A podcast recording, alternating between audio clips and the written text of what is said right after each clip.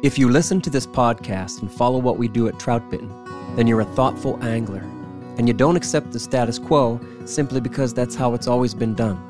Skwala Fishing designs and creates fly fishing apparel with this same philosophy. Skwala was started by a group of lifelong fly anglers who spent their careers working for some of the biggest names in the outdoor industry, and they understood that essential fly fishing apparel like waders, jackets, sun gear, and insulation could simply be better. So now, Skwala makes gear for us, the like minded few, serious anglers who don't take themselves too seriously. Check them out at skwalafishing.com. Water is essential for life, but for Orvis, it's the blood of the brand. Orvis has been the leader in fly fishing since 1856. No other brand can match the explorative and innovative spirit they bring to the water today. Everything at Orvis is about inspiring and empowering adventure and wonder in nature. Rooted in the vitality of fly fishing, fueled by passion and curiosity for the outdoors, Orvis designs and develops products and experiences, providing the knowledge and expertise to enable more meaningful moments and connections in nature. With over a century and a half of experience in the field and on the water, Orvis seeks to ignite that passion in others.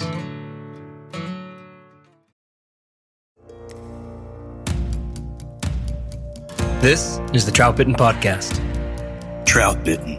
Trout bitten? Trout bitten. Trout Bitten. Trout bitten. Yeah, Trout Bitten. Trout bitten. It's about trout. Wild trout. This is Trout bitten.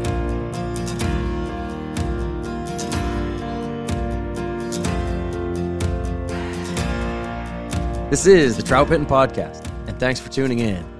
I'm Domenick Swentosky, the owner of Trout Bitten and the author of TroutBitten.com. All right, for episode 12 of season three, we're ready to tackle the topic of junk flies. What are they? What's their value? When do they work? And when don't they work? Let me first say a quick thank you to everyone out there who is supporting our Trout Bitten sponsors. I've gotten a lot of great feedback on the response to the ads here from the companies themselves. They're seeing the purchases, the usage of their codes, and positive comments. I like these ads. I think they add value to the podcast. It's not an ad for Doritos or Miller Lite, although I like both of those sometimes. It's something from a fly fishing company. And I've always felt the same way about the ad partners I choose for the Trout Bitten website. I'm proud to be working with all of these companies, and I appreciate their support. So thank you again to everyone involved. So I think I first heard the term junk fly on a message board over two decades ago, probably. Sure, I'd fished egg flies, worm patterns, and more for many years. And lots of days they were some of my best producers. So when I heard the term junk flies, I liked it, and I kind of adopted that label to refer to the section of flies in my box that were a little gaudy, a little over the top, and what I thought at the time were just pure attractor patterns. I've never been a purist. Uh, I fly fish for no other reason but to meet trout on their own terms. A river trout's diet is mostly nymphs, sometimes dry flies, and the occasional bait fish. How can I best present those food forms? It's with a fly rod. There's no question about that. And that's why the fly rod is in my hands. So the jokes about junk flies, the thumbing of noses towards some patterns, has always just made me chuckle. I tie on what the trout eat, plain and simple. If that's what they eat, that's what I'm going to fish. For many years, I referred to myself as a junk fly junkie. It's true. What might commonly be referred to as a junk fly makes its way to the end of my line pretty often. And for certain times of the year, through the summer and through the winter, I lean on junk flies as my go to staples out there. But my understanding of junk flies has evolved over time. I get it now. You can't just put any kind of bright, flashy materials on a hook and full trout. There's a reason why trout eat these flies, and there's a reason why these patterns shine for so long and then fall off at the end of a season. Also, there's a huge difference between the way stock trout respond to some junk flies versus the way wild trout do.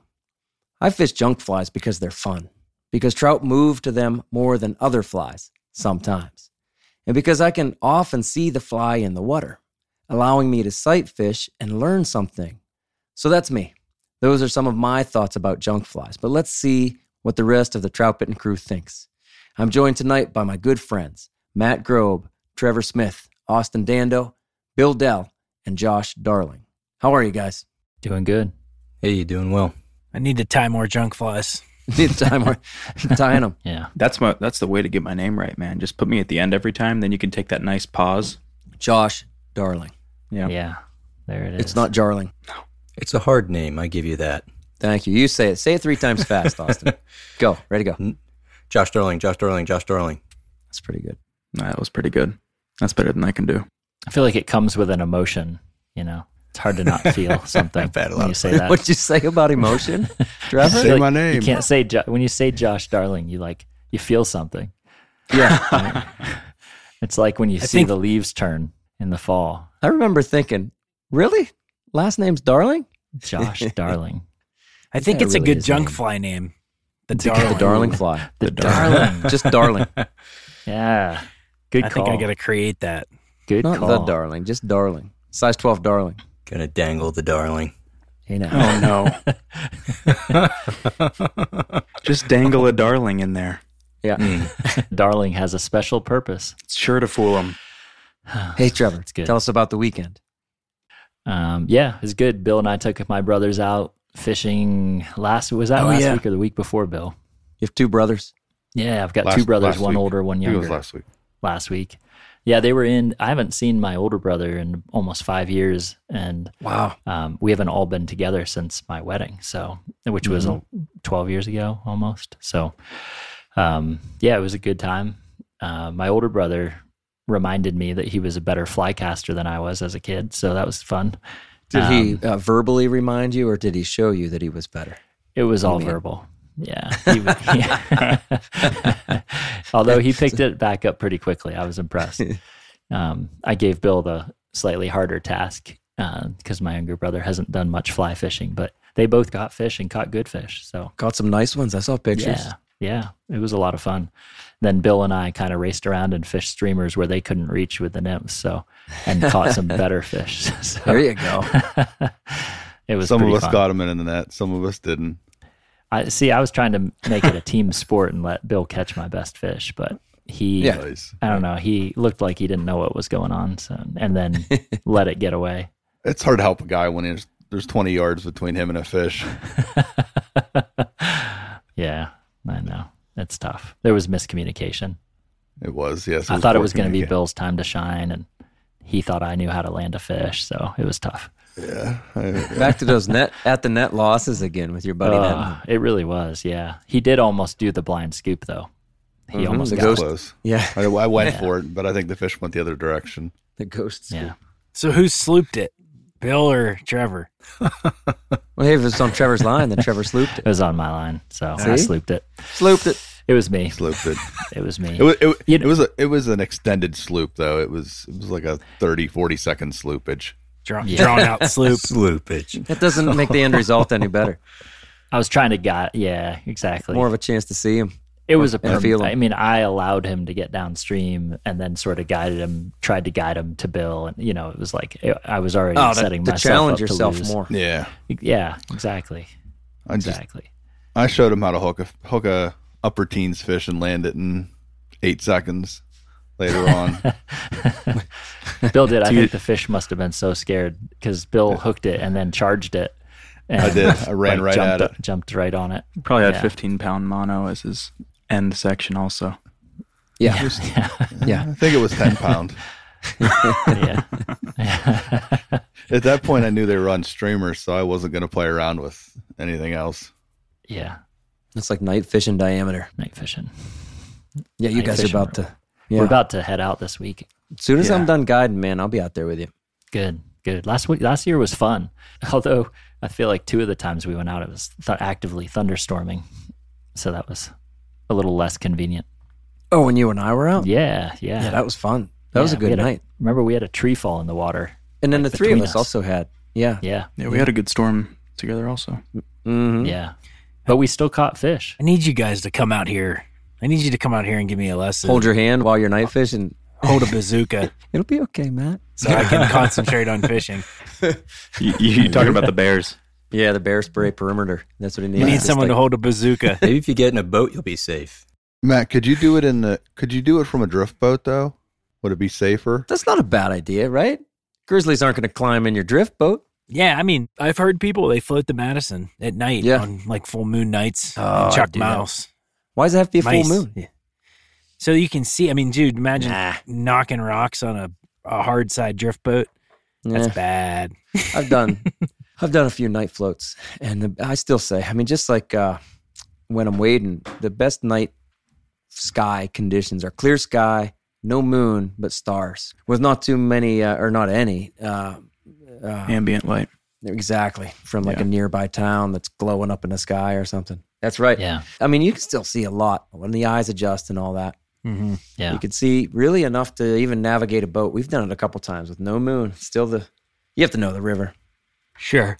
You keep Yeah. fishing, Matt. Yeah. You'll catch on to this fishing thing someday. Someday. That'd be pretty special out there, though. That'd be cool. I know. Hey, before we get on to the topic, we've had a lot more questions come in this week, and I like this one a lot. Austin, will you read this, please? Yep, sure thing. Thank you. All right. So this question comes from Tom Burrows in Waterford, Connecticut. Dom, I have a question for your podcast crew. Once in a while, I find myself working up a choice piece of water that I know holds fish.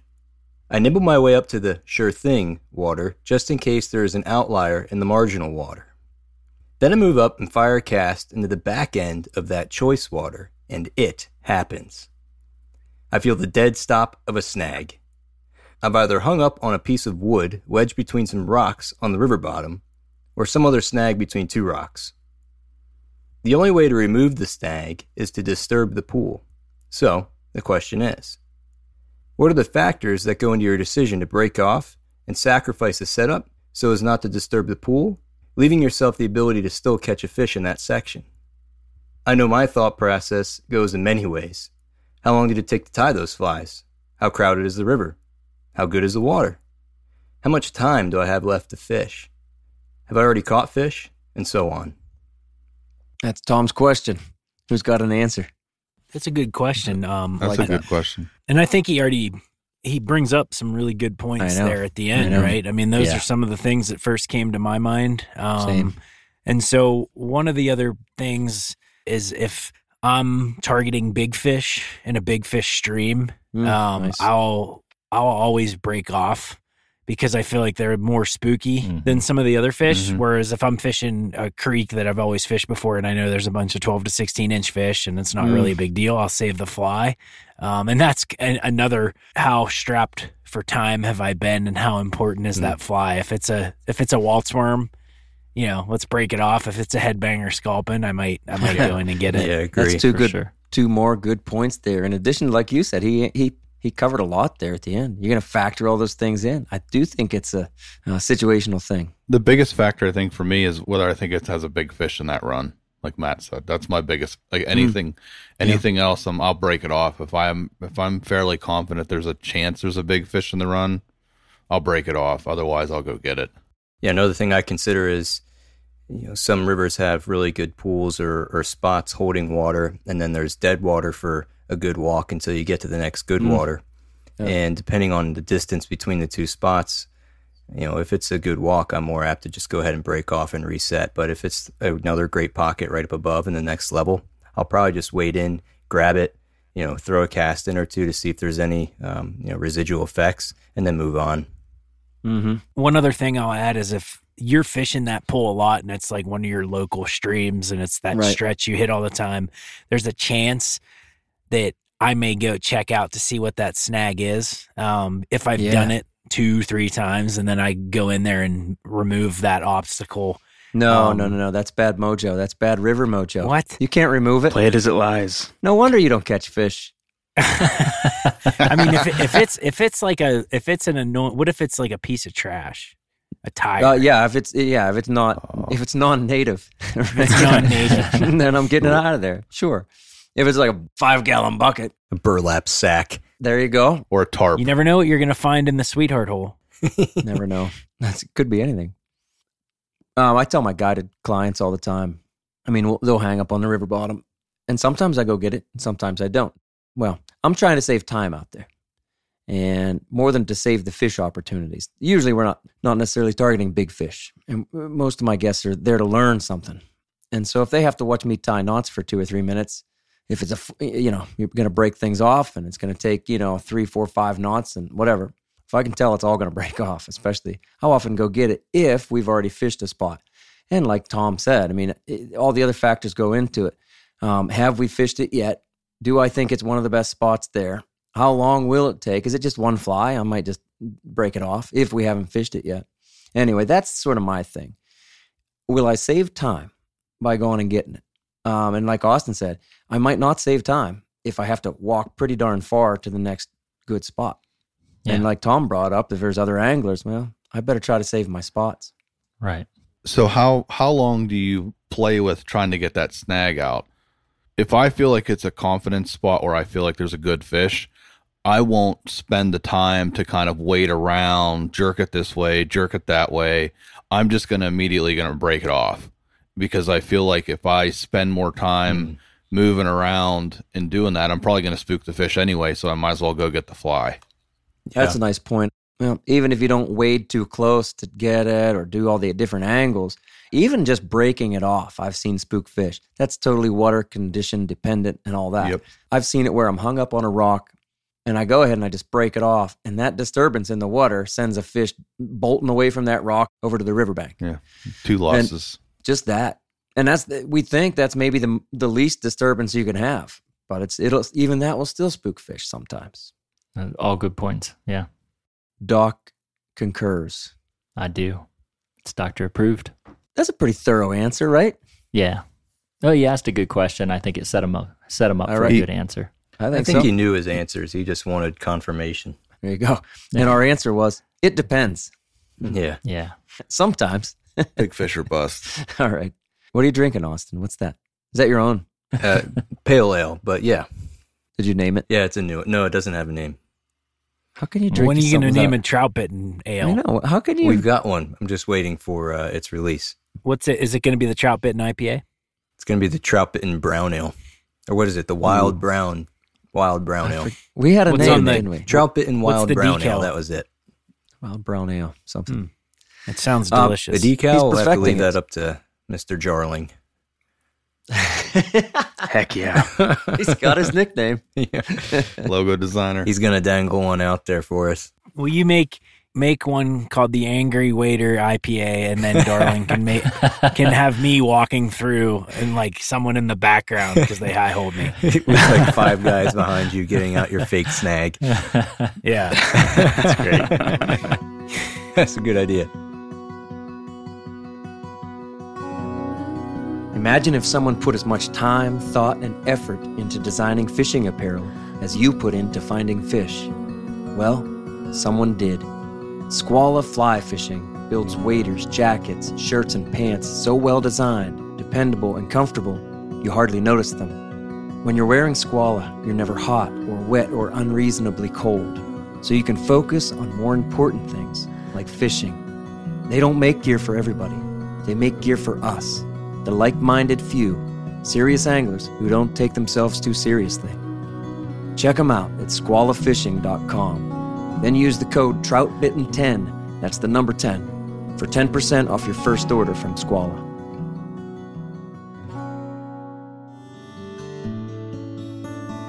Since 2010, Smith Creek, New Zealand has provided innovative, high quality angling solutions designed to free up your hands, keep your gear in easy reach, and keep our waters clean. Smith Creek's award winning rod clip attaches to your vest and grips a variety of rod sizes, freeing up your hands to tie a fly, change a hook, or release your catch.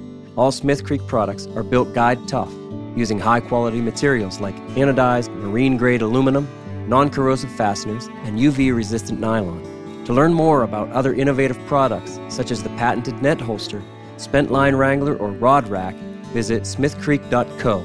That's smithcreek.co. All right, so what's the deal with junk flies? I took a Seinfeld reference there. What's the deal? Go ahead. Just classic Jerry. What's the deal with junk flies?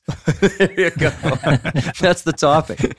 later on, later on, what are we maybe going to be episode 14 or 15? We're going to do the airing of grievances episode. We're all kind of looking forward to that. that should be good. It's another Seinfeld reference for Festivus. For the rest of us. That's right. the airing of grievances is what? That's George. No, not George, but George's, George's dad. dad. It's his parents. Yeah. Yeah. And he says, "I got a lot of problems with you people, and now you're going to hear about it." Frank. Frank, that's his name. Right. Anyway, that'll be a good one. Uh, so, what's the deal with junk flies? All right. Uh, what do you think, guys? Uh, you want to start out by defining the terms again for the discussion? yeah, I think we got to define it. What's a junk fly? Go ahead. To me, I any any junk fly in my box is a nymph that I can think of. Do we think they're always nymphs then? Yeah. Anybody have a non-nymph junk fly? Good question. Bill's uh Bill's neon Grinch is pretty close. Oh, that's no junk fly. That's a dream fly. Dream fly. Dream fly. I don't know. Mm. Never thought of about a streamer really I've- being a junk fly. I was just gonna say I have. I- I feel like I could say a, a hippie stomper is a junk fly. What's that? A dry? It's a dry fly. Um, Yeah. it's like a hybrid beetle slash caddis looking thing, but it's Yeah. it's pretty hideous. I could I could consider that a junk a junk fly. Do other people consider it a junk fly? Do other people call it I a mean, junk fly? I think it's tough to say, right? I feel like for me, the Mm. only junk flies that come to my mind when I hear Yeah. the word junk fly is like a mop, a, a an egg, and a worm, Yeah. and like a Yeah, green weenie maybe at, at a Yep. time was considered junk flies, and I don't know, I don't even know why. Yeah. well, that's what we're I- going to talk about. Yeah, like You better have some ideas about why. I do. I mean, I've always considered a junk fly is something that is tied with n- stuff that you can buy not in a fly shop. I remember you so saying like that. an egg, you can go you can go buy grandma's yarn, and then you know the the the mop fly you can go to auto supermarket, and the the squishy Yeah. toy you could use to tie the worms, and so the green weenie, I guess I I just never considered it a a junk fly, and the same like. So Yeah. that, that that's kind of my criteria of a junk fly. If you can if you can buy the materials, you can still a buy place- a big skein of yarn. Yeah yeah, yeah, but what happens when the fly shop starts carrying the This game material. Yeah. Right. Yeah, and all of them do now. Maybe it's its origins. Maybe the origins it's origin. define it as a junk fly. yeah. Maybe. I always kind of thought of them as just, uh, well, egg patterns, uh, worm patterns, and then yeah, the whatever the mop would be considered. Yeah, we're talking about the green weenie. There was a red hot. Remember the remember the red hot? The same guy who came up Hmm. with the uh, green weenie. Fred Bridges originally. I don't know now. Fred Bridges wasn't the green weenie guy, but Fred Bridges came out with Just uh, Google it. the IPW, infamous pink worm, right? And Fred Bridges also then had a red hot version. He called it the red hot. It's like a version of the green weenie. Remember the honey bugs? Anybody ever fish honey bugs? No. My okay, so my very first junk fly, I swear, I just I just remembered this was from uh, Woody Banks over at Indiana Angler. He's like, try this, I remember and it Woody. was right. Right, Woody's awesome. He's still there, and um, uh, it was just a yarn tied on a hook. There was no tail. It wasn't long either. It wasn't. It was, wasn't a long, extra long hook, and it was just yarn on a hook, man, just wrapped around in three different colors. It was like a cream, and then there was like a, a honey colored, like a yellowish off yellow, and I think there was a purple maybe. That was a junk fly. And now you buy that. Whoever- You'd, you'd buy that probably, Bill, in a craft store, grandma's yarn bin. Anyway, those are all junk flies, I I think, and um, they are flashier. They are brighter. They're odd. I always say, let's show them some color, because they're all colorful. Is there any junk fly that's not colorful? Hmm. I mean, I think the tan mop is probably a little bit like subdued, but Fair enough. It's still a, it's a color, and it, and I point. think it makes up for in size maybe what it lacks in Right. in color. I think they're bigger food forms then too, right? Yeah, Than let's say you know your si- average size fourteen nymph, whatever. it I think be. it's like an I think of it like an exaggeration. Like all junk Mm. flies are some sort of exaggeration in color or in size. Hmm. Um, and so it, the tan mop is like an exaggerated size, maybe. But That's neat. yeah, but the the crane fly larva, it, some of that crane fly larva Right. is like an inch and a half to two inches long. Yeah. Yeah, yeah, yeah. So that kind of gets Here we us go, to the- trying to justify our junk flies. That's right. Yeah, that's right. And like I said, I don't care to justify them. Like I fish them because that's what that's what trout eat. You know. right, right. No justification needed. It's hard for me to consider like an egg a junk fly. Yeah. because it's not it's not really even an exaggeration, honestly. Right. Like when you see them, that's what they look like. Right. Yeah. Like if we're gonna say maybe to green weenie, it's hard to call Mhm. egg a junk fly. You know. hmm I understand that Yeah. point of view. Yeah. I think maybe there's a correlation that uh, happens between fly fishermen or, you know, for the fly fishing world and the spin fishing world. And anytime that we feel like, or the community of anglers in the fly fishing community feels like a, a piece of the spin fishing lure or tackle makes its way over into the fly fishing tackle, there's like a stigma. So, you know, they fish worms. Okay. They fish grubs. Okay. There's a mop. All right. We fish Yeah. eggs or beads. Okay. There's our Nice. eggs. And, uh, you know, maybe that's something to consider. That's a Yeah. fantastic Could be. point. I never realized that. I think it's Yeah. totally true. Yeah. It's almost like that, a little bit of that elitism can. If we got it from them, it's junk. That's right. Yeah, exactly. it's just straight to junk category. but there are people putting lips and different things on streamers now to create like that Rapala action. Sure, Kinda. sure. But they're not There's considered blades. junk flies though. Yeah, I hear that. Like uh, Bill, I actually have some of those. Uh, and I, you ever put their little propellers on the front? You can- Uh, dude, you know me. that- I haven't gone that far yet. You guys know me, dude. I'll try. I'll fish anything. Sure. Little windmill. I'll fish anything. I just love testing stuff out. I don't care what anybody else thinks about it. Right? It's fun. Do anything once, right? Well, how many times have you heard Dom though? Like that?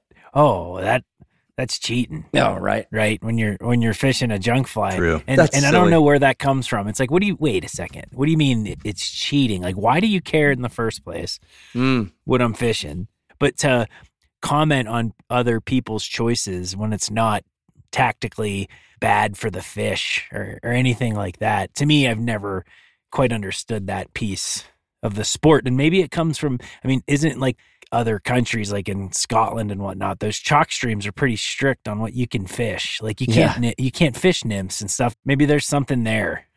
don't come Yeah. to PA or don't come to the states because you'll be appalled. that's Yeah. right. By the way, we fish. That's right. Yeah, I think we'd all agree that like if I mean the the goal is to be effective fishermen and to fool fish, and if we thought that we could do that with a rooster tail or something, that's what we would be doing. If we thought we could That's do it me. better with that, Yeah, and I've tried it. Mhm. yeah. So there's no cheating, you know. No, Right. Matt, what you were saying, um, I think people have there's this assumption that they're just they're going to work all the time. Oh well, if you fish a pink worm, hey, then you're cheating. No. Now I do think a lot of this comes from people fishing over stock trout and especially freshly stocked trout. And my gosh, they are very gullible for almost every junk fly in my box. That's true. Yeah. Sure. Not all the time, Yeah. but quite often they're way more gullible than a wild trout or even a stock trout that's been in there for a little while. But if I know I'm fishing over really freshly stocked fish, I'm often going to get a, a pink worm out or some kind of worm pattern or an egg pattern or a mop. I, it's, it's that bright stuff and, well, these junk flies that will often uh, get me the most stocked fish. And I think that's where a lot of this does come from. And then people will assume, like, oh, well, I just, hey, you can just bang up on those fish all day wherever you go. No, you can't. No, you can't. Junk flies will work around here on these wild trout and on other trout streams in the right conditions, given the right circumstances, but not all the time. Nothing is a given. Nothing's a guarantee by any means. Yeah. I find a lot of times there's like cer- certain junk flies will turn on maybe one either more aggressive or even one bigger fish in a run where maybe you've fished through. Like Mm. there there are times where I have fished through a section and run back through it with a junk fly and I may only pick up one more fish that I didn't pick up, you know, nymphing a more traditional pattern and yet Sure. the fish I do pick up is a higher end fish in that run maybe because it's a larger f- food form or you Mm. know uh, that's kind of i think my own theory about it but Do you think it's because they'll they'll move further for them? yeah they're they're more they didn't accept my poor drift so then only when i dangle a larger piece of bait do they say like oh it's a crappy drift but i'll take his bait because it looks bigger ah, I don't know about that. Dangle a darling.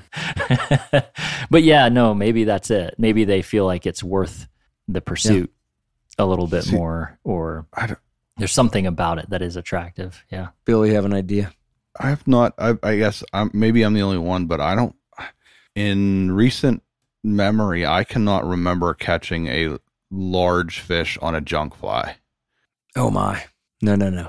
I catch some of my biggest trout of the year on eggs, green weenies, and worms, and sometimes a mop. I just don't fish a mop that much. Hmm. Yeah. No, I've not caught for a lot me of big anyway. fish on a green weenie. Oh, I catch a ton on big on I on, catch on a junk. ton.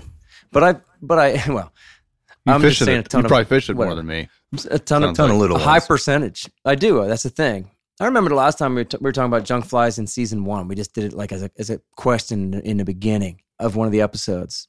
I, never, I remember you saying that now. Like you didn't fish them much, but you were also not considering some of the flies at that time junk fly. Yeah, That's when I argued Bill and I said, no, I fish them less. yeah. right, right, right. no, man, I fish an egg all winter. I've caught big fish on eggs, but the other junk flies, like the weenies and the mops and the worms, I can't remember catching a big mm-hmm. fish on one of those. Wow. My biggest fish is on a, a cream mop. Hmm. Yeah. Yeah. I mean, I could tell you a bunch of stories about some of my bigger fish. Yeah. Yeah. Being on uh, whatever. Uh, dude, you're uh, Trevor, your Halloween fly. Yeah, my Halloween. Yeah, my Halloween fly. That thing has a special place. Yeah. I mean, that's a big fish fly. That thing has a special role. I mean, Josh was with me one day on a stream around here where that was kind of the thing. That was the fly. Yeah. Is that seasonal or is that all year round for you, Trevor? It's seasonal, and it's even within the Is season. It, might Halloween? be just one or two days. Honestly, I feel like when the water's up, it's Okay. like when the water's up at a certain time of year. I still need Yeah. to fish it. Trevor has his own junk fly. Yeah, Maybe it's a super fly. I- I think that's a regional junk Yeah. fly because I swear mops don't work out here. it could be. What color, though? That's the thing. I just can't. I, I couldn't. I think Dell. I think when you came out here, you tried fishing a mop, but I I've fished it and just can't get it to work. I, I hear how magic it is out there, and I just I just can't get it to work out here. I don't feel like it's magic by any means. I fish No. a tan one because I think it looks like a crane fly larva, and I and I fish a, a green one because it looks like that Rhicophilia larva. I'm sure I Mhm. said that wrong. Yeah, we'll talk about that. There's a there's a uh, free living caddis that is pretty darn big, and um, yeah, it doesn't make a case, and it just kind of hangs out down there, rolls around, and it gets you know a, almost an what three quarters of an inch long, probably. It's very bright green. It's uh lighter green on the bottom, eh, darker green on the top. It's not chartreuse. It's not as chartreuse as like a green mop, but it's uh I believe that's why they eat it. No doubt about it. for sure. I do think I think it's rare that there's not like an impression that that junk fly is giving of a real food source. But often, like is. as we've been talking about from the beginning, the like an egg, a worm, these are like these aren't impressions of real food. These are absolutely almost lifelike impressions of Yeah. actual food. And, then it's an exaggeration, like you yeah, said. yeah, exactly. Like that exaggeration, whether the color is a little brighter or whether Mhm. it's a little bigger or whatever. See, that's where I think it goes back to that live bait theory. Mm. You know, maybe that's what it is, live bait, not necessarily, uh, you know, spin fishing lures, but Huh. you know, a, a, a you know, a real live Worm. or whatever. Yeah. Mm. Except that all streamers, you know, would fall Well, into I'm the gonna minnow I'm gonna separate, you know, bait fish from worms or eggs. You know what I mean? Fair enough. Yeah. Sure. So I- why don't you, Austin? Hmm. Why don't you fish them? Good question. Uh, I don't really have a good reason. He's an elitist. He's a nymph purist. no, And then I uh, I have I fish eggs absolutely, and I fish some Yeah. squirmies. I don't do that great on them. Um, they're pretty conditional for me, and Yeah. Sure. you know I just um, I don't do well enough on them to keep them in a regular rotation. For mops, I fish them plenty, and they just never impress me very much, and I I just don't feel compelled to to have them around really. Mm-hmm. Because you're an elitist. I feel like I ride the hot hand. You know, like I feel like junk flies will they they have a place in my box because if the fishing is difficult, I will cycle through maybe two or three of them, and if I find something there, which often I do when the fishing's otherwise hard, then I'll Yeah. just like ride that ride that for a while, you know, until it until it proves that it's not going to work any longer. And I guess my thought process there is like, okay, everything else I'm fishing isn't working, so I'm going to put this on. Well, Yeah. It's already slow. that should be the first thing I put on then every time I mm-hmm. fish. Well, like I said, for me, the, lots of times junk flies are my first fly out. Okay. Right now in the summer, as we are starting to really get into summertime, it's like the first fly I'm putting on. In the wintertime, like all winter long, I'm throwing one of my two egg patterns. That's my first, that's my go to. Mhm. And lots of times, like Trevor was saying, I don't know, maybe that Halloween fly becomes your first when you see that uh, the dirty water conditions. For me, often a pink worm really is one of the first things I'm going to throw at them during the Yeah. dirty water conditions, or an orange egg, um, Yeah. or something else bright. One of the maybe a green mop. It is. It's like a first choice for me. I I always feel like when people say, "Well, I tried that when nothing else was wasn't wasn't working, but it didn't work." I'm like, "Well, that's because the fishing. Maybe it's just because the fishing was already Fishing slow. was bad already. It's not a fair test, right? So Mhm. yeah, you should should you know if you're gonna, whatever fly you're gonna test, whether it's a junk fly or not, you should give it a fair shot like that. Put it on as a first choice for a while. Yeah. Yeah. The- The more I hear you talk, the more I feel like we should, that Mm. some of those flies shouldn't be called junk flies because we're like talking about matching the hatch, basically. Yeah. Right. Well, that's Yeah. the thing. That's the thing, thing I think really to talk about. I think, like Trevor's saying, every one of these junk flies and that work for us um, look like something in the water. You can go through, okay, the worms, the pink worm, what's it look like? Aquatic worm. It Yeah. looks like an aquatic worm, right? But it's, Yeah. it has that exaggeration of whatever color. Often it's, well, in this case, it's pink, right? You can use white Mhm. ones. I sometimes use Purple. purple, orange. Mm-hmm. Mhm. Okay. For me, it's almost always pink, and I've tried the other colors, but everybody's going to find their own. But it looks like a it looks like a worm. That's Yeah. it. Um, the eggs, and we're calling them junk flies because so many other people will call them that. But to us, they're not junk. Like a, I guess when we use the word junk, to me anyway, it doesn't mean like it's junk. That's junk. It won't work. It's more like Right. I don't know why. But It's see, like to me, a junkier fly is like a hothead soft tackle pheasant tail with like a gaudy, you know, orange or pink bead. Fair they, they should all be considered junk. well, if that worked, maybe it would catch on and become like something that everybody fished. Yeah. Right. I think all these junk flies we're talking about too, that we kind of named, are things that lots of people have found lots of success with because for some reason the trout eat them. Like I said, kind of in the intro, like I learned you can't just throw a bunch of goofy materials or here. Let me look at. Let me find the three brightest materials in my box and then put some hare's ear around it too. It won't Mhm. work. If it does, great. Go share it with, with other people and see if it'll catch fish for them too.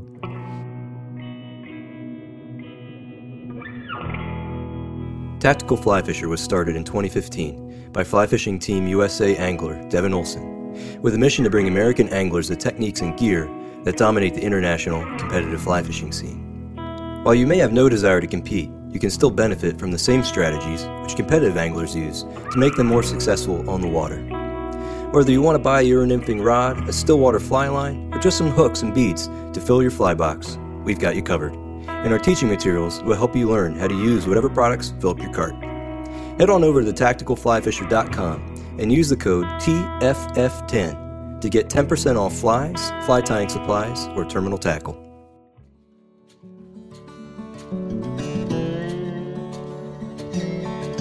Precision Fly and Tackle is a family owned business with a passion for the outdoors and a sense of adventure.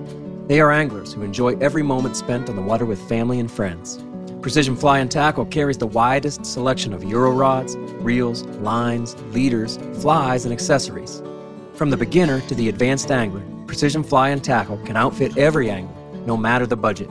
Visit them online at precisionflyandtackle.com. Then use code TroutBitten10, that's the number 10, for 10% off your order. Gear up with Precision Fly and Tackle for your next adventure.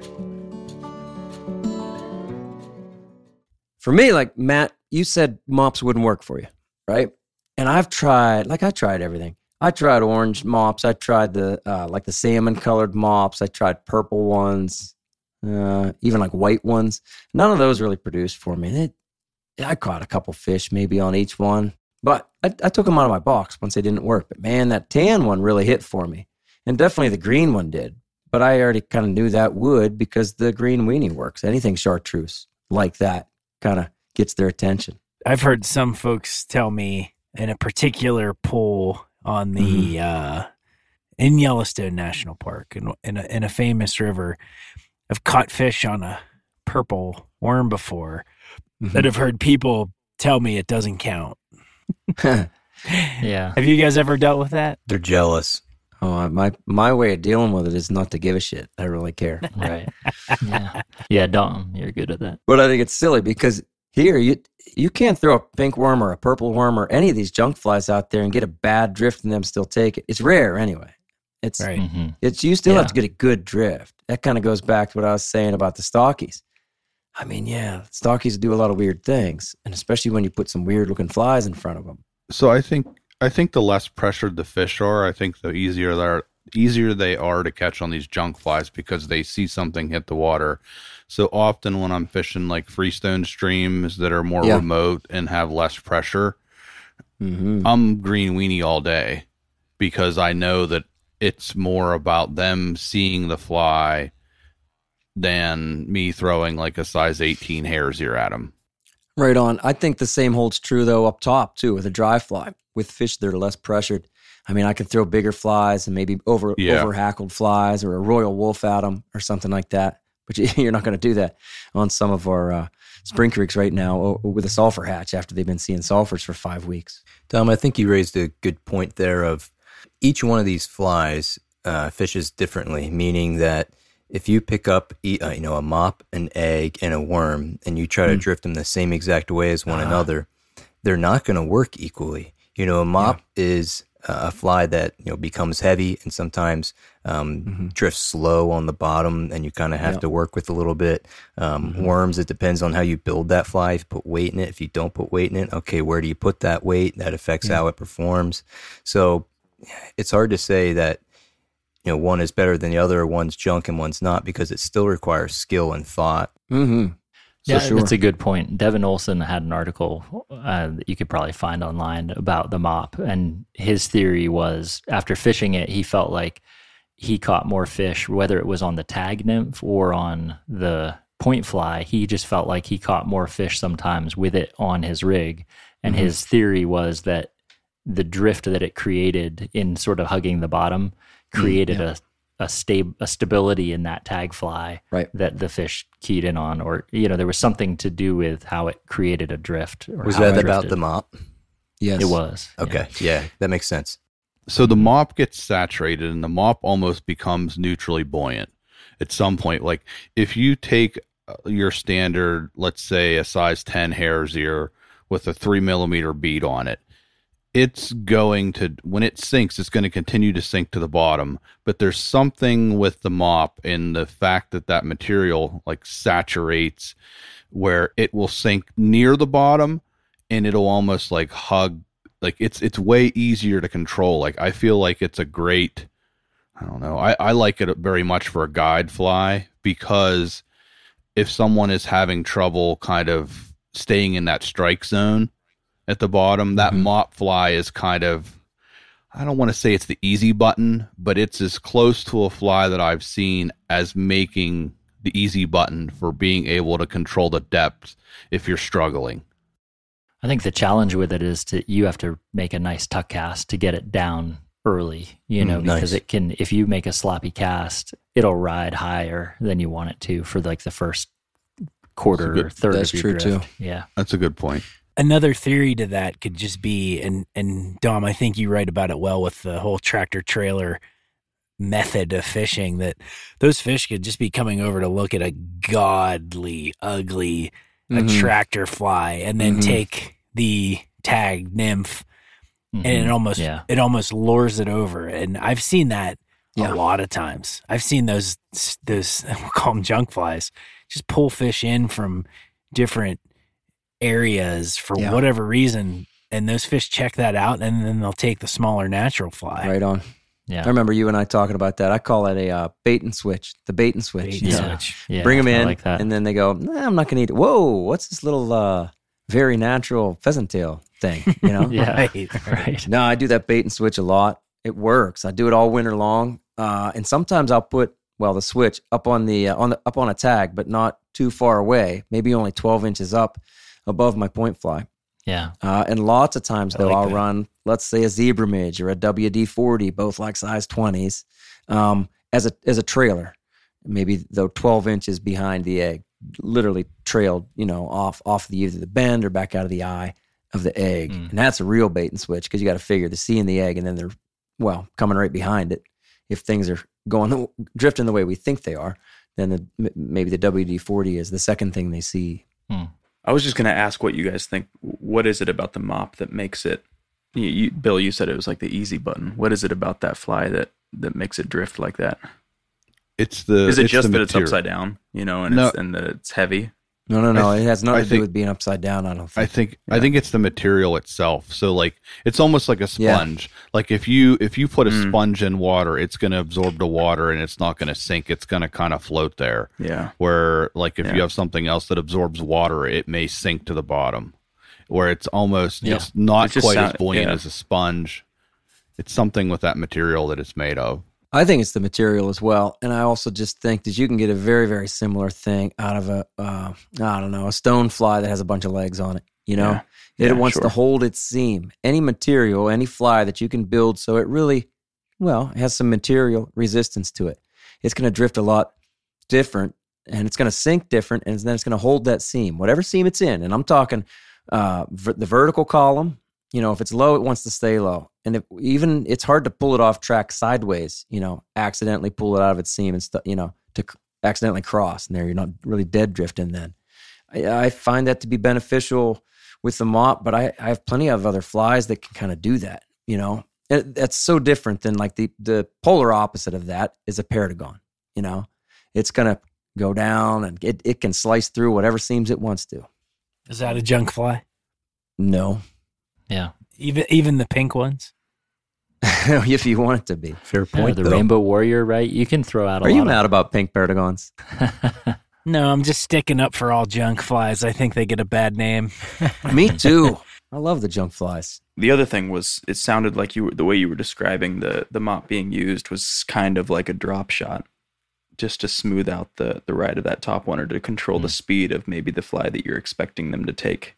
I will say when I drop shot though, I actually want bottom contact, tick to tick Mhm. tick. You don't have to do it that way, but that's what I use drop Yeah. shot for. And I can really feel that, like the drop shot slices through the water like a perdigon. You know, it Mhm. really does. Yeah. Whereas the mop, mm, let's say if the mop does bounce off a rock and it kind of goes up, well, then it's going to fall slower. It's like a streamer that has a whole bunch of marabou or, or or hackle on it. It doesn't fall straight back down like another streamer, well, that has less material. That's all. Yeah. And so Yeah. anything that just cuts through the water. And anyway, the drop shot will really cut through the water. You could do the same thing with split shot presentations as well. Um, I'll bring that up. I actually fish most of my junk flies with split shot. I have uh, perhaps a strange uh, Yeah. yeah, Love for Must it. be a spin guy. no, no, no. I like split shot, but uh, my opinion, like I think worms just drift a lot better with split shot in front of it, about five inches in front. It puts me literally out of touch with that worm. I do the same thing on an egg. I mean, all winter long. When I bead my eggs, I do not catch as many fish on those eggs. I just 100% believe it. That if I give that fly a little bit of freedom, I say like five inches of grace around that, you know, I'm really in touch with the split shot. Um, and then the fly has, well, five inches of grace to just kind of do its thing. That works for me better with worm patterns, egg patterns, and I'll say cress bugs. I need to try that again. That's a good. That's good. I'm gonna. I do I'm it a lot. A B test that because it's Mhm. been. I used to do that all the time when we winter fished back Yeah. back in PA. Like that Yeah. was that tactic that we all kind of, you know, initiated when we went out, and then I got Yeah. away from it from a long time, and would be curious to see if my success goes up fishing that way. I'll let you know. I'm gonna I'm gonna give that a whirl. Well, I tie eggs that are beaded every year. Every winter I fish them. I probably tie 20. I want to say whatever like that. Um, same thing with uh, green weenies. I'll tie them because I, Bill, I know you fish without split shot all the time with green weenies, and I, I'm sure you catch almost as many as I do. Maybe maybe that's I, I, I- so I was gonna I was gonna bring this up because I I do feel like you're most of your junk flies you're not waiting, and most of my junk flies I do wait. And hey, Yeah. maybe that's why you're catching the bigger. I might, maybe, because there's a difference. My mops, I think, are the only ones that I wait.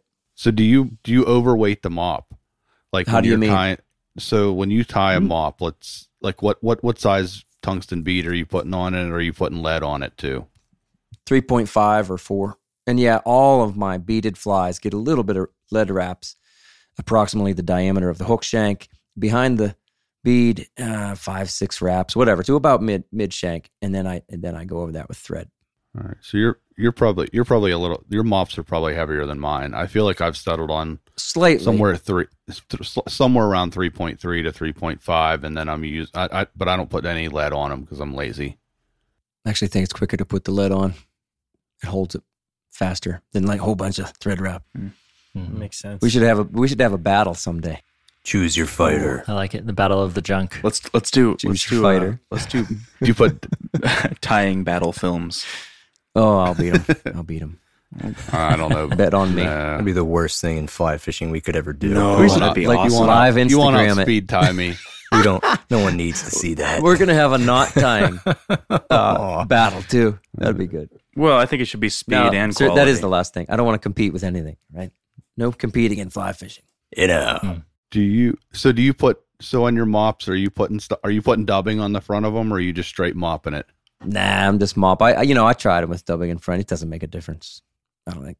Mop purist will uh will Just say you don't purist. need the mop or you don't need the uh, dubbing. Only mop. That's right. The mop. Only purist. mop. That's Yeah. funny. The the mop purist. Yeah, they're out there. Yeah. You know who you are. They're out there. um, do you guys? Does the term junk fly bother you at all? Just the No. word. No, I like it. It's a term of endearment at this point. Yeah. Do you think people actually are there? Do you actually know people who look, like look down on these Oh, flies? 100 Oh percent. yeah, I do. Yeah. Uh, For real? 100%. Oh Mhm. yeah, big time. I feel like Yep. it's just a like a running joke. Like, oh yeah, everybody just kind of oh, I'll put this egg on. I think there's a there's a contingent of people that there's only one way to catch a fish, and that's with the dry fly. And I think Uh. there's a large group of individuals that that uh, maybe not a large group. There's a percentage of anglers out there that believe that that's the way to target fish is with a dry fly. Yep. and uh and then if they do convert like only would, would they nymph you know during winter months but there's there's still this you know look looking down upon the worm the the the egg you know things like that without a doubt and and I, I silly. hear it enough to know it's still prevalent out there That's silly. Heck, those are the folks who still look down on your pheasant tail too. You know. Sure. Unless it's fished directly upstream, you know, and sight fished in a chalk stream Mhm. with your tweed jacket on Yeah. and your pipe. So look, I think it's cool. It's fine if that's the way you choose to fish, but don't don't start, you know, questioning how others are catching fish. That's a little crazy because at the end of the day, it it is just fishing. I do think that whole well, we said cheating earlier. Some people want to look down on it because they think it's cheating. Well, it just it works all the time. Well, again, no, it doesn't. It doesn't. Not in our waters. Not in the waters I've ever fished. You're not going to find any pattern that just works all the time. And then Matt, you and I talked not too long ago about how like the squirmy worked so well at first, and now it doesn't. Okay, okay, y'all beat it up too much. You know, Sure. I think if somebody is saying it works all the time, like it's sort of a tell that they probably have not fished there you go. nymphs or not fished junk flies. And so they're just looking at it as an other, you know, like that's something other people do. Mhm. And they have to sort of rationalize why they don't do it. It is a tell to me that they are not very experienced anglers. Mhm. Sure. Yeah. Yeah, they had three three good days on it, and that means it's good all the time. Catches fish all the time. Right. Do you guys think that junk flies are more prone to getting burned, like fish are more prone to getting burned out on a junk fly than they are a nat- like a more natural presentation? Good. Yeah, sure. Yeah. Good thought. Yeah. Yeah. Yep. I wonder why that is. Whether it is it sticks in their memory longer, you know, think it's because a- it's, brighter or It's that extreme form. Mhm. And let's say it's pink. Oh, that's that Yeah. real bright pink fly. I don't really see that naturally, but I'm very curious. I'm going to go eat that. It's pink. Oops, it got caught again. Or it's, they just see whatever. They can see it. We mentioned before. I don't believe they need to get, actually get caught on it to learn to Yeah. reject it. They start Yeah. to see it and they start to go, okay, wait a second. Everything that's really hot pink down here is not real. I'm not eating that. And that's easier than I think for them to distinguish. Yeah, than all sure. the brown things. You can put something Right. brown down there that has a little bit of something different, and that's your new Right. fly. Hmm. And And there's so many brown things that are go. real. Yeah, right. Of course. I do think it's pretty neat how far everything has come. You know, there were, I mean, even when I started back in the 90s, uh, there was still that holdover. I mean, and maybe it was still very prominent. Like, well, I just fish dries. Well, no, I just fish dries. Oh, nymphing. Mm, I don't really do that. I just fish dries. And I don't think there's so much of that anymore. I understand there's some cer- certain locations, certain areas of the country, but there's a lot more open mindedness. Hmm. Yeah, if, especially if you fish more than two, you know, prime time, right? Yeah. Like I, I get why people come out, you know, if you're going to central Pennsylvania the month of May, yeah, you know, you could you could boast that you never put on a nymph. I hear that a lot. Oh, I didn't Yeah, put on a nymph all day, Mhm. and that's cool. Right. And that and that that time frame makes sense. And out here coming up, there's going to be two and a half months that, yeah, I, I probably won't nymph nearly as much, just because I like to catch fish on big attractor dry flies. Like, Yeah, Same. that's not the most successful thing to do all season, like you're saying, Dom, right? Like, you know, if you really want to catch fish and open your mind to everything, you need to adapt and open your mind to other ways because there's a lot more successful ways to catch fish year round than, you know, thinking you're going to throw a dry fly all the time. Yeah, and then even as far as nymphs goes, well, I use junk flies as nymphs to be versatile. You know, they don't always eat the hare's ear and the pheasant tail and the Walt's worm and whatnot. And okay, let me see if they'll eat this uh, braider colored thing. Last point for me, I kind of feel like goofing around with junk fly patterns and adding a little bit of this or doing what Trevor did with the Halloween fly is uh is fun. You know, and you Mhm. you can really do something different well, with a new color or something a little flashy, you can really get their attention. And then, well, yeah, maybe trail something behind it. It's real natural. It's neat. They're also very inexpensive to tie. You know, if you want to really start to tie intricate patterns, it's going to cost you a decent amount of money to get involved in it. Versus, you know, if you get down to auto supermarket and grab a mop, you, you know, you got you got a lifetime supply of uh, mop flies at that point. Yep. And they're easier. Yeah, I mean, a beginner can tie a great looking junk fly. Right. Every fly we've mentioned is uh, very easy to tie. Uh, with the maybe the exception of that squirmy. It's kind of tough because sure. of the, yeah. You- once you got the get it- technique, it's good. right. Yeah. But it wants to slip so much at first. You go, how do I ever put this on a hook? But you get it. It's easy. do you want to explain the technique, or do you want to hold that near No. near to your heart? I feel like that's something you can't hardly explain. But if you tr- you want to try, Sure. So I, I guess I, I guess I'll explain how I tie it. When I put the worm on the hook, so to speak, Yeah. um, I cover the hook with thread. Then I Mhm. cover it with a pink dubbing that is very similar to the shade of the worm, or if it's a Yep. pink or a brown. And then I will dub the thread, like straight dub the thread, and coat the thread in dubbing, just twisting it on the thread. And then I go over the worm once, and then um, I go over twice, and then I move the thread off. Uh, then I begin to tie that lasso that I've gone around the mop. I tie that to the hook shank. It's Hmm. very similar to if you've ever if you go out and you watch like a true fly tying video of how to tie like deer hair on a caddis. Like you know how you kind of circle it once and then you tie that lasso basically to yeah, I the, gotcha. to the hook Yeah. shank. That's how I tie Mhm. them. I, if I got you right, you're saying that you actually put dubbing on the thread, and that's that's the that's what's holding the worm down for the first wrap too. Yep. That's slick.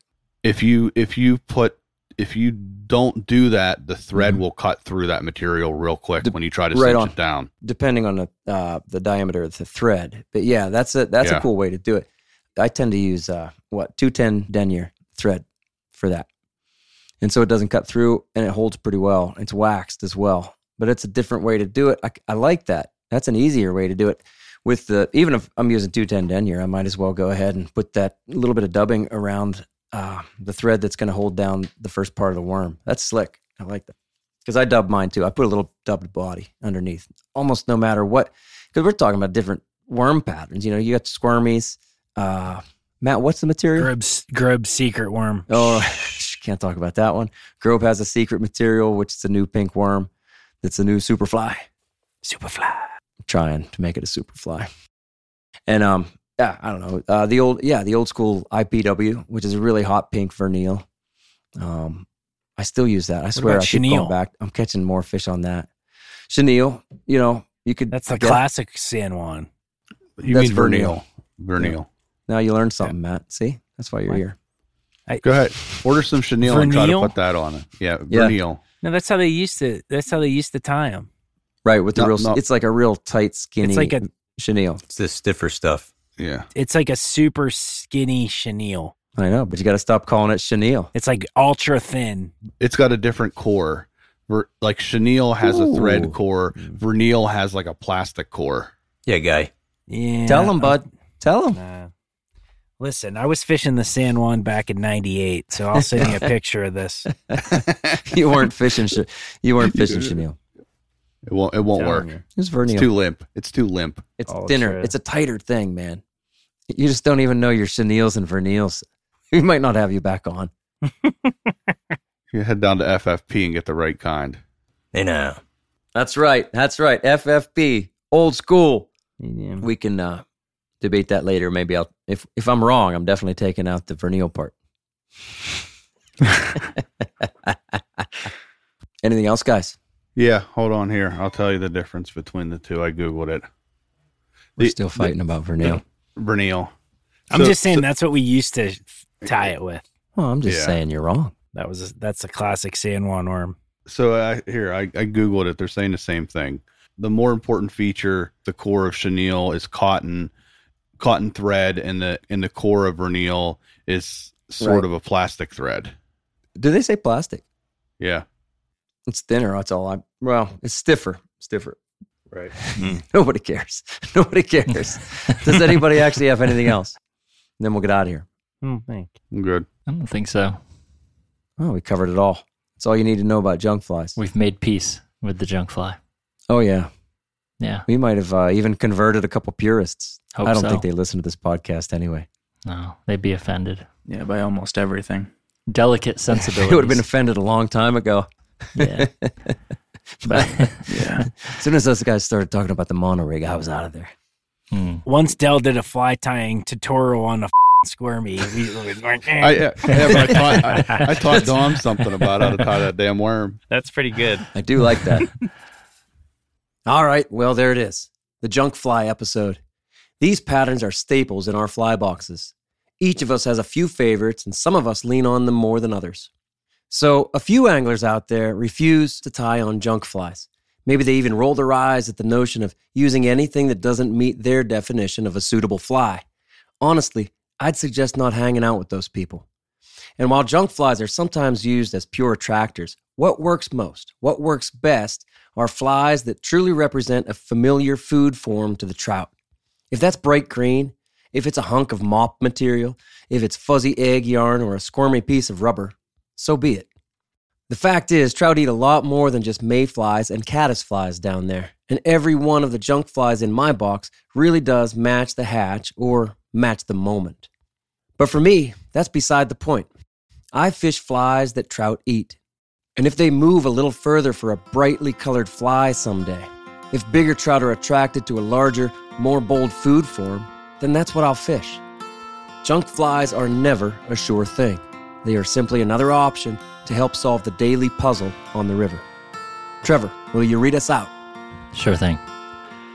Remember, the Troutbitten Project is a free resource for all anglers. The Troutbitten website hosts over 800 articles with endless stories, commentaries, tactics, tips, and more.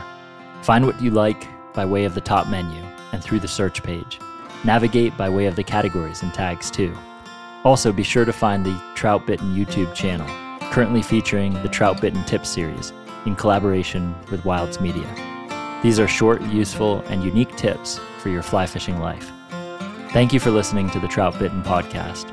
Please give the show a five star rating on Apple Podcasts and leave a comment, because that really helps. Until next time, friends, fish hard, enjoy the day, and find your life on the water.